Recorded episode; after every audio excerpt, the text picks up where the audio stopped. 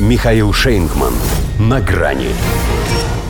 Ну и пес с ним. Конгресс США осенью запустит процедуру импичмента Байдена. Здравствуйте. На грани.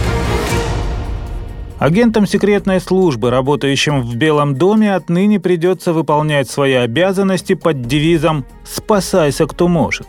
Если даже сама Карин Жан-Пьер объясняет агрессивное поведение собаки Байдена, в данном контексте речь идет о двух разных существах. Хотя, говорят, хозяин пса по кличке Командир тоже иной раз набрасывается на людей. Стрессовой обстановкой в резиденции президента, то можно представить, насколько она ухудшится теперь, после того, как спикер Палаты представителей Кевин Маккарти официально объявил о запуске осенью процедуры импичмента.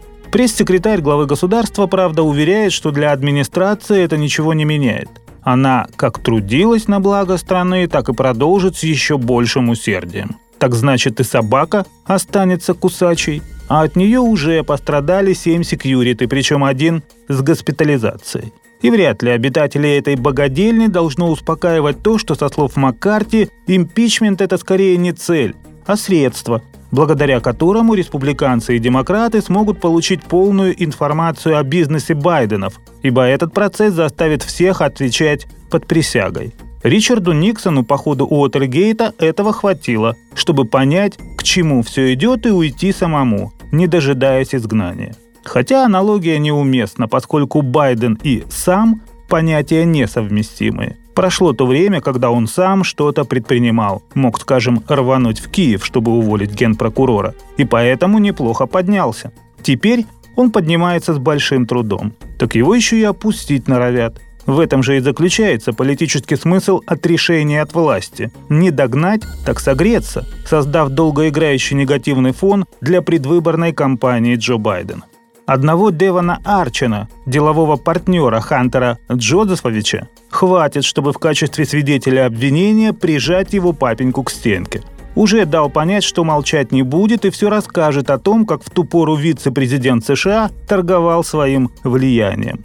Арчер утверждает, что Хантер при свидетелях через громкую связь телефона обсуждал с отцом проблемы своего бизнеса.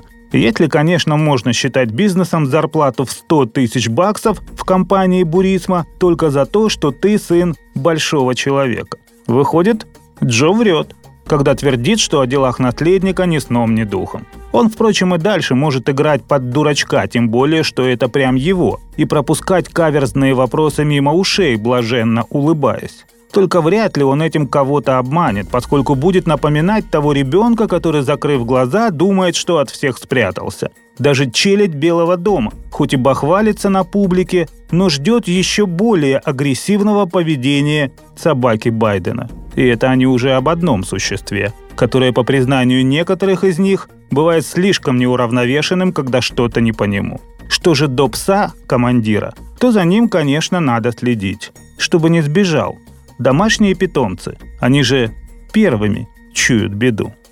До свидания. На грани с Михаилом Шейнгманом.